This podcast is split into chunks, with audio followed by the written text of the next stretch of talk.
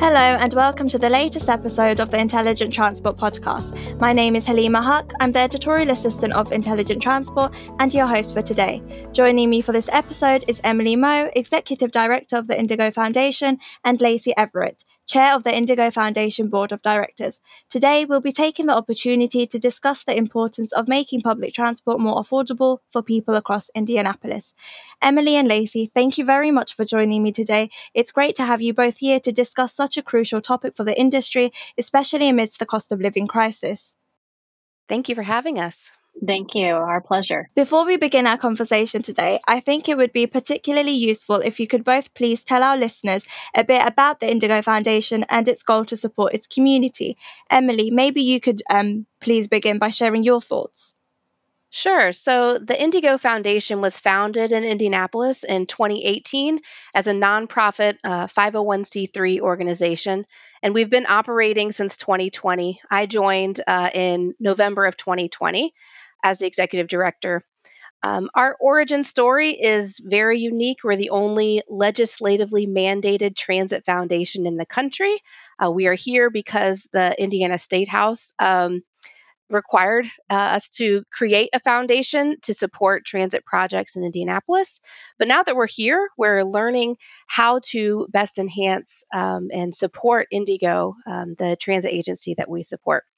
So, as far as we know, we're the only foundation in the country with dedicated staff like me working alongside and raising money to support a single transit agency. But if there's others out there, please let me know because I love to have some peers in this field. Um, the IndyGo Foundation is driven by our mission to help the community thrive by connecting people through accessible, equitable, and inclusive mobility solutions. We do this by fundraising for programs that increase access to public transportation. In a little over two years, we've grown to nearly a $1.5 million organization. We have three full time staff members who are dedicated to building relationships with nonprofit organizations and funders alike. We operate, I like to say, at the intersection of between what the community needs, what IndyGo needs, and what funders want to support. That's great. I hope people do reach out to you after listening to this podcast. And Lacey, is there anything else you'd like to add? Yes. So, just in addition to what Emily shared, I think the biggest piece of opportunity that we got by forming this foundation was to truly find a platform to use where public private partnerships can thrive in and around the transit sector.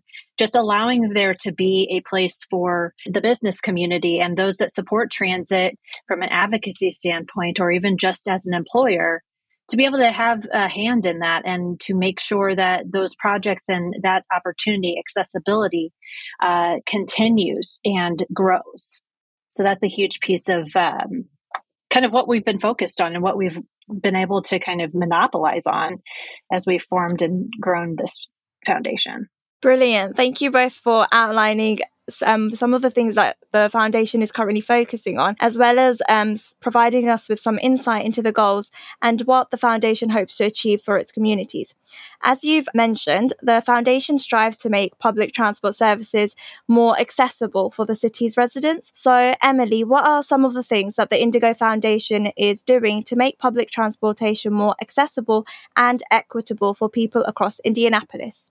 Sure. Um, so, Indianapolis is a very car dependent city, but about 9% of households do not own a vehicle. And so, poor access to public transportation is why there was a 2015 Harvard study that ranked Indianapolis among one of the most challenging cities to escape poverty or to become more self sufficient.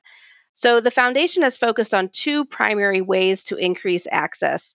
The first is through affordability. Um, we do that with um, bus pass grants to nonprofit organizations. So we give free bus passes there. We support the discounts and the programs that IndyGo already offers, like free rides for veterans and discounts for seniors and students. Um, and we also support other ways that um, may get more people to ride. So the first side that I just mentioned is the financial access and affordability. The second side um, that we've been working on is physical access to bus stops. So um, when the Americans with Disabilities Act was passed in the 90s, um, there were some strides made to make bus stops um, ADA accessible, but not all bus stops. Actually, a lot of them in Indianapolis are not accessible for people um, in wheelchairs or different mobility needs. And so um, we're working alongside IndyGo. You know, they put probably a million dollars a year towards funding um, bus stop accessibility, but um, it's not enough. And so we're raising private funds to just make that process go a little bit faster and work on getting all of our bus stops ADA accessible, meaning having connecting sidewalks and the boarding pad um, so that everybody has an opportunity to uh, ride. So, those are the two main areas we've worked on accessibility. Well, you certainly have a lot going on at the foundation at the moment. So thank you for sharing all those projects and initiatives with us. And also, thank you for taking the time to address the work that you're doing to improve the physical accessibility of public transport services. Of course, improving access to transport not only involves the financial aspect of making fares more affordable, but also the physical aspect of making sure that these services are suitable for the more vulnerable members of our communities. So it's really great to see the work that you're doing to make bus stops ADA accessible. Remaining on the topic of the financial accessibility of transport services, Lacey, do you think it's important to make public transportation more affordable? And if so, why? We absolutely do. We believe access to public transportation is a right, just like access to clean water and electricity. We're seeking to provide an opportunity to allow more people to access transportation. It's our greatest tool for equity. And it can be more affordable than other modes of transportation, but it's not within reach for everyone. It's also something to consider that if you're new uh, in a in a in a job and you don't have reliable transportation, it's going to take a while for you to get to a point where you have been able to build up enough funds to afford your transport to and from work and then likewise to and from the grocery store and other things that you might need to do in order to keep a, a regular and dependable schedule. So allowing to uh, allowing the foundation to basically be a force multiplier to what uh, a lot of employers are starting to understand is that they need to be able to provide their workers with transportation we can assist in that by allowing them to apply for those bus pass grants. We can accelerate that um, opportunity for those employers to extend, you know, longer than a week, longer than a day, a month, where they can then build up those funds and, um, you know, get to a place where they can start depending on the funds and depending on that mode of transportation. I think overall, too, we want to make sure that access to transportation is available to everyone who would need it. But on top of that, it's those that would choose it as well, because transportation and, and mass transit is a very viable way to move about a, a city, a community. And we need to make sure that it's it's the type of system that everyone is able to get on and, and choose, not just be dependent on a car. Yes, no, I completely agree. And I think this is also ref- heavily reflected in many of the grants that the foundation has already awarded um, many organizations over the years. I know that the IndyGo Foundation has recently awarded I think was it over 27,000 bus passes to local nonprofit organizations. So I just wanted to sort of understand what contribution you both think grants such as this have in encouraging public transport use across the city. Um, Lacey, if I could maybe come back to you for this first, please. And um, what are your thoughts here? Yes, absolutely. This bus pass grant or the uh, mobility access fund is really one of the first programs that we launched because we could see the need based on those employers and agencies that had already been reaching out to IndyGo to access discounted or free bus passes in order to allow for uh, the expansion of that opportunity, we were able to partner with um, an employer here, uh, PNC, and their foundation. They were able to then be able to provide the funds so that we could give out 27,000 bus passes to 79 nonprofit organizations. They applied, they were able to, we were able to give out as many bus passes as we could. And this then guarantees that they can provide those to their clients. We see organizations also using this opportunity to start budgeting to purchase more passes along the way. So it's not just kind of allowing for this uh, opportunity of access, but it's also getting everyone in the mindset of this is this is a solution based uh, focus. We need to be able to realize that people are going to need to ride transit. We need to make sure they're comfortable with it. We need to make sure that they can depend on it. And so that type of culture shift is also a really uh, key focus of this type of program. That's really great. Thank you for sharing. And Emily, is there anything else um, you'd like to add to Lacey's points there? I think one thing we've learned over the past two years of doing these bus pass grants is our initial thoughts and the the types of passes that were handed out in previous years um, before the foundation started were usually one day passes and and so nonprofit organizations would sort of hoard them and give them out to individuals like well okay we'll, we'll give you three passes or we'll give you four. Um, but they were holding on to them. And so we're trying to shift the mindset within nonprofits of more of a place of abundance. Like, tell us how many you need. Like, what do your, we want to understand what the actual need is in the community. And if you don't ask us for everything that you possibly need, we're not going to know.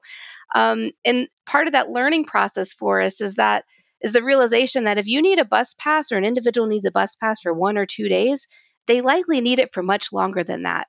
And so we're working on um, kind of shifting away from let's not just give people one days, let's give them a week, let's give them a month. We even have a pilot program um, that we're starting this year um, that's focused on workforce development. So we've partnered with some organizations that help individuals uh, stay employed. And so we're trying to answer the question with this pilot program is if we provide people with three months of bus passes, um, so reducing that financial barrier to transportation for the three months, will they uh, will we see job retention increase? Will people be able to stay in their jobs longer because they don't have to worry about transportation? So I'm excited to see um, what we learn from that program this year um, going forward. Oh, I'm getting excited too now. I hope um, we can have some access to your findings as well, hopefully, in the near future. Um, on that note, as I'm sure we're all aware, in recent years, especially amidst the cost of living crisis, there's been a lot of debate about whether or not public transport services should be fully fare free. So, what are your thoughts on this, Emily? So, as far as fare free goes, um, I am not the one running the transit agency, so I don't pretend to understand all the factors that go into going fare free. But from the perspective of I've been working in nonprofit organizations and the community for over 20 years. So speaking of the what the nonprofit sector would want, um, and in my role here at the IndyGo Foundation, Fare Free would have a tremendous impact on the community and the nonprofit se- sector. I'd love to see public transportation provided for free, like other services are, like parks and libraries. But I'm a realist and realize that would require a massive shift for how transit agencies are funded, at, at least in our community, in our state. What I do think is more uh, within reach for us in Indianapolis may be developing an income based fare assistance program for individuals with the highest needs. It's great that we have the IndyGo Foundation to fundraise and distribute thousands of free bus passes, but the system um, that we're in now isn't perfect. Um, even with our current system of distributing passes to nonprofit organizations, it puts a lot of the burden on nonprofit organizations whose mission likely has nothing to do with transportation. They want to get people into jobs or give them food or get them through school. Uh, the bus passes are a means to an end, um, but it's not their primary focus and their in their primary mission. Plus, the individuals who are in need have to be willing, um, t- and it's humbling to seek help at a nonprofit, figure out a way to get themselves to that nonprofit, hope that the organization they select has bus passes, and that they, as an individual, uh, qualify to receive them. Um, so it's a it's a kind of a messy and process. It's better than not having bus passes, but not perfect. Um, but one of our biggest supporters is an organization that we don't serve. Uh, we don't serve them because their focus is on veterans. And several years ago, IndyGo started letting veterans ride free. So by doing that, this one nonprofit agency has saved saves over eighty thousand dollars a year by not having to pay for veterans um, transportation. And so that's eighty thousand that they can put towards housing or other services for veterans. I also think about all the time and energy that these 79 organizations are going through um, to apply for the passes. We try to make it easy for them, but it's still an added burden. And then they have to distribute them. If we could just eliminate that, um, you know, they'd be able to focus on whatever their their mission is and um, increase that impact. So, anyways, uh, I would love to see some kind of assistance for those most vulnerable individuals because that's who's most likely getting our free bus passes. And I think um, having that available would impact the entire nonprofit sector and the community at large if we could address something for these individuals with the highest need. I would just add to that, going back to the public private partnership opportunity that we have by having this foundation in existence. I think that's the biggest piece here is that while fare free is definitely it requires a lot more um, decision making and considerations i think just being able to minimize the burden uh, in in multiple areas by bringing in contributions that are being made by those that are really benefiting from access to transportation whether it's themselves and the corporate office or it's their uh, it's their employers that are employees i'm sorry that are ultimately benefiting by showing up to work on time, being able to uh, show up every single day if they're able to rely on transportation. We can accelerate opportunity by marrying the public private funds and and putting them in the right direction so that we can take down some of that burden but also just open up the door to opportunity and i think that's really the case statement that we can make with our uh, organization in the business community is this is an all in we're all might not be directly responsible for the transit agency, but we benefit from it. And there's so much more that we can do when we're cooperating together. That's a really interesting way to look at it. I really appreciate the realistic perspective that you've both added to your answers. And I guess that's what it is. It's just a matter of focusing more on the vulnerable people and helping them have access to these transport opportunities.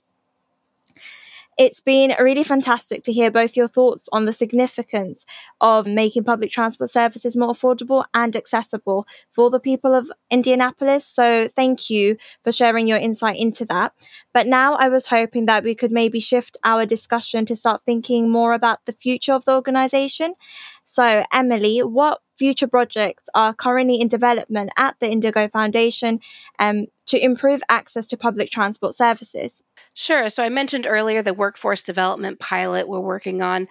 A focus for us this year is really um, building our capacity as an organization. We're realizing, um, you know, IndyGo serves millions of people a year. The types of grants that we can go for are, are very large. Um, if we were to make all bus stops in Indianapolis ADA accessible, that's $40 million a year. The size of an organization to support something like that is much larger than the 1.5 million we're at right now. So for this year, our focus is really growing us as an organization and realizing that it does take a, a fully fledged nonprofit organization to be able to support transit um, and that there are plenty of opportunities for us to keep growing. So um, that's exciting for us to to grow as an organization also to see um, how many bus stops you know we can make more ADA accessible and keep that piece of it growing. There's so many more things too that we can get stick our noses in, if you will. Um, an example is um, at the transit center. So half of IndyGo's um, all of their routes go through the Central Transit Center, which is in downtown Indianapolis. And so it's a great place to capture all of our riders or get a lot of riders there and provide them services. Uh, we assisted IndyGo last year starting a pilot program with a local health clinic called Gennesaret, and they're providing a mobile health clinic at the transit center. Um, and it's seen such success that we just, or they just announced that it's um, continuing every week. Um, I think it's on Tuesday afternoons that individuals can receive health services at the transit center. So, from my nonprofit community serving mindset, I'd love to see what else we can do at the transit center um, do these individuals need financial services or um, maybe it's legal services? What other things can we bring to IndyGo Riders um, and get creative? Because we're really just starting to scratch the surface of what we can do as an organization. All the while building us or as an organization and providing a, a reliable funding stream to IndyGo. My dream for IndyGo is that you know I think COVID taught everybody that anything can and will happen. And we don't ever want IndyGo to be faced with the challenge of, or, you know, a budget challenges year where, oh, we might have to stop offering veterans the free rides um, or not giving students a discount. We want to provide a reliable funding stream for IndyGo. So that's not even something they have to worry about, um, that they can just continue to provide those it's so great to see the um, vast amount of projects that you're already working on, but to see that there's more that you'd like to do. So, yeah, thank you for sharing that. Lacey, is there anything else that you're looking forward to project wise? Absolutely. Emily has the mindset of that community based organization, building this nonprofit from the ground up. I just see so much opportunity in um, being able to become more aware. I need i need the community to become more aware of of the IndyGo foundation but also aware of the opportunities that the transit agency provides. I also want to really focus on the culture shift. I think we uh, mentioned already we are a very car centric community. We're somewhat uh, less dense than you might see other major um, metropolitan areas uh, around us here in the country. And i think it's it's not only unlocking opportunities for people to get on transportation and get from A to B, but it's also unlocking a lot of opportunities for everyone to better themselves economically. Uh, transit projects like the ones that we are um, unrolling here and that the foundation is, is helping to support are also allowing for development along those transit lines which include housing that's attainable for, for people at multiple income levels. It's also allowing for people to have access to better health care and groceries and education. There's an economic mobility piece here that I really I just can't wait to see some of those results, but then also to to show employers how much of a, a benefit that is, and then that continued partnership will grow. Um, the other piece of this is that we've worked really hard in this area for uh, honestly for several years just to get dedicated funding stream for Marion County. This is where Indianapolis is, and IndyGo Transit. Uh, just to get a dedicated funding stream was so many years of work. Being able to then have that start building out a project, we've got to have that consistent funding and consistent wraparound service that we can provide through the foundation. Um, it's critical to be able to continue on in the, all of this project unveiling and then also just getting people to the bus. The infrastructure alone is just top dollar price tags.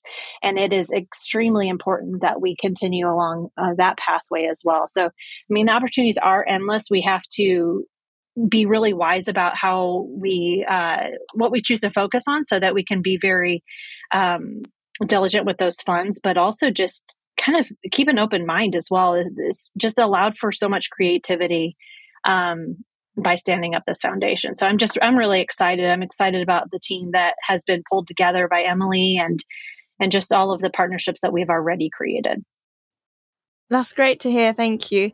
There's certainly a lot to look forward to from both the foundation and IndyGo Transit. So I'll be keeping an eye out. But I love the fact that you're both fo- sort of focused on that cultural shift and more of the social aspect.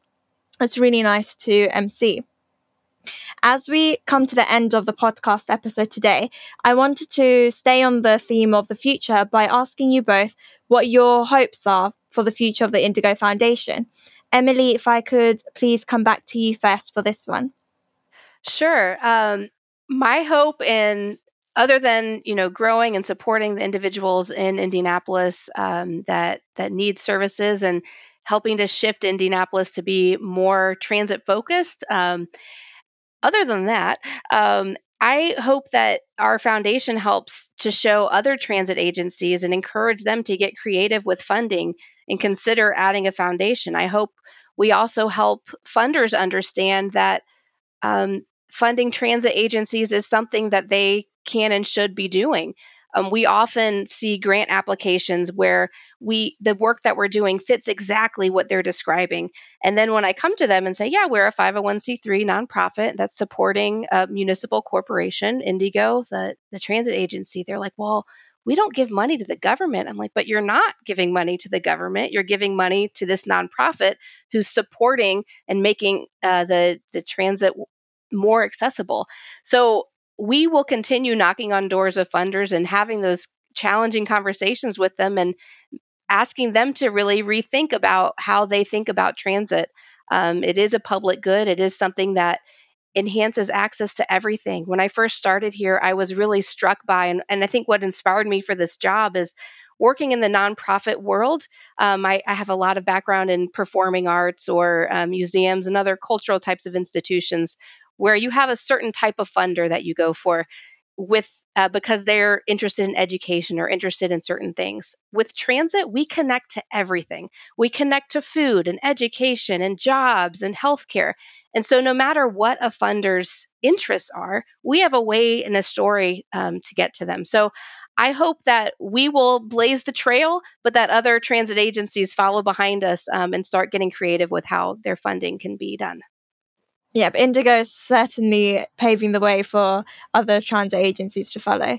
Um, Lacey, is there anything else um, you'd like to add to that? Yes, absolutely. I think I would echo what Emily said about what the future holds. I we absolutely would love to have some peers in this in this sector and uh, be happy to talk with anybody about what that looks like. But I think the other piece that I'm really focused on is is the opportunity to just expand uh, connecting people. We we have to be able to focus on the fact that there is inequity throughout the country, throughout the world. And some of these solutions that we're talking about are quite simple, but we have to have a dedicated focus to make sure that mobility is equitable and inclusive. It's just crucial that as we move forward with any of this if any of this work that we continue to remind ourselves of that need and that we are we're doing life-changing work. You might not think about that when you think of a bus or you know um, a mass transit in general but the reality is is it's connecting people and it's connecting people to the things that they need.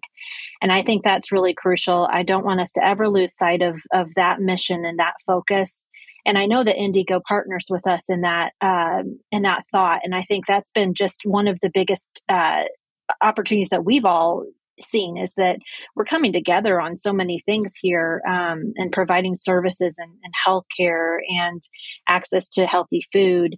This is this is a game changer for our community, and um, I just can't wait to see kind of what what comes next and what happens next so it's just uh, it's full steam ahead in, in order for us to kind of expand upon the reach. Um, I guess one other thing I would say is I'm a, a more regional mind at times too, and I I would love for transit access to expand beyond just Indianapolis, and that we can we can show the rest of the communities that surround us what the benefit is and and how important it is everybody is having workforce issues and getting employees to work this is one of the biggest uh, opportunities to to solve one of those very very large problems in our region.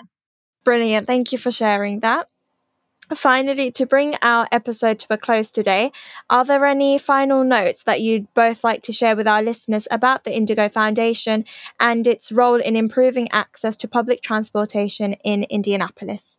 I think we've covered it all. Um, I'm right, just excited that I think the foundation can set this national standard and what private, public private partnerships for transit look like, um, setting a standard for how to get um, companies to sponsor your assets, to sponsor buses and lines and, and things like that. So um, there's, right, lots of opportunities for us. And um, I'm excited to share what we learned with the rest of the uh, the whole transit infrastructure and the whole transit culture. That's great. I think it sums it up pretty nicely. And um, thank you for that. Sadly, that is all that we have time for today. Emily and Lacey, thank you both so much for taking the time to join me for this episode and for sharing your thoughts with our audience. Improving access to public transportation is such a key focus for the industry, and it's been really enlightening to see all the work that you've been doing to enhance the financial and physical accessibility of transport services for the people of Indianapolis. So, thank you once again um, for joining me today. Thank you for having us. Before we go, um, a quick note to our listeners. I hope that you all enjoyed today's episode.